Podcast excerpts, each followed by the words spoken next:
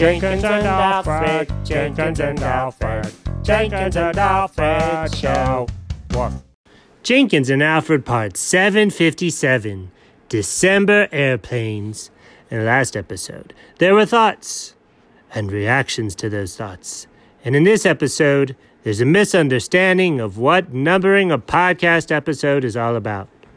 All right, dog, we're getting an airplane. What? Yeah. Why do you say that? Be- because we reached episode 757. Well, I still don't understand why we would get an airplane. Because that's a type of airplane. First of all, you didn't say that when we reached 747. is that a type of airplane? Are you serious? Do you know an airplane is 757, but you don't know the 747s? Um, no. Okay. Well, that is strange information to me. Um, secondly, no, we're not going to get a free airplane just because we reached the number 757. Well, why not? Because that would cost airplane companies a lot of money every time a podcast reached 747 or 757 or 777 or 787 or max. Max? Yeah. I don't. I think that's one of the things they put on the end of a number, like GT or SS or Super Sport or Fast. What? You're talking entirely different languages, dog. Nobody knows what you're saying. Okay, fair enough. Either way, we're not getting an airplane. Second, tomorrow's December. December, like your friend who's coming over? What? I don't have any friends named December. Who am I thinking of? April? Oh, maybe. June? Oh, no, not her. May? J- uh, maybe her. September? Okay, stop guessing. What am I thinking of then? What's December? The month, the last month in the year? the last month in 2020? Yeah, we're almost done with November. Oh my gosh. Feels like it, there's been 748 days in March, and now we're at November's end. That was a little poetic. Um. Well, so do you have any big plans for December? Yeah, get through it as fast as I can so I get done with this year. Oh, buddy. We talked about this in that other episode. I, I know, I know. Just just let me be. I will deal with January when January gets here. Oh, is he coming over? No, the month. Not the not the person. Oh, sure. So like 2021 is what you're looking forward to. Totally, bro.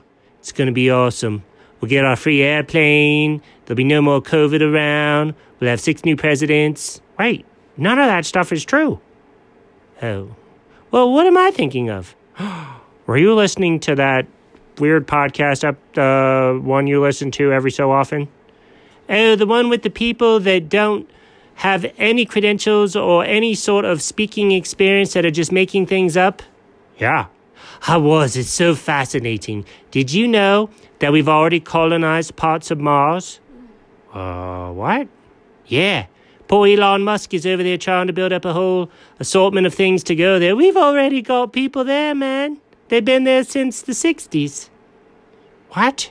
Yeah. The moon landing never happened on the moon. That was all faked. Oh, no. Yeah. See, what people did is because the earth is flat, oh my gosh, they just took off quicker because it's a spinning cube, dog. It, it's centripetal force and all. And they, they made it all the way to Mars. And by the time they sent the photos back, people were like, oh, that must be the moon because it was black and white. Literally nothing of what you just said is true. I know, but isn't it interesting? That's how things could have been. But they're not. But they could have been. But they're not. Okay, okay, okay. Did you ever see poor Buzz Aldrin? Finally, had so much uh, uh, enough of people saying that the moon was fake that he actually punched a guy. That's inappropriate. You're not supposed to punch people. I know he shouldn't have done it. That guy though was like, "Oh, wow, so why why'd you try to convince people the moon was fake?" And he just had enough, and you let him have it. And the crowds were like, "Whoa, calm down, Buzz Aldrin." And Buzz Aldrin's like, "Good grief, I stood on the moon." Oh, okay, well, good for him. You know, I wonder how you see it though if parts of the Earth are flat. Oh no, there's no such thing as a flat Earth. Well, I mean, that's what you say. No, dog, you don't have a science degree. I have learned in school how schools lie to you. Oh my gosh. You can't trust what schools tell you. Did you know that Columbus was not a super nice dude, and in fact, he didn't even find the Americas? He found a little island. Oh, okay. T- Okay, well, yeah, that part's true. See? Sea Dog, you can't believe everything you heard. In fact, America was named after the third fella to find their way over here Amerigo Valentino. Wait, that wasn't his name. No, I'm pretty sure it was. I think it was Amerigo Vespucci or something like that. Sea Dog, nobody knows. No, no, no, no, no, that's not true. There is a definite answer to this. It's just neither of us know.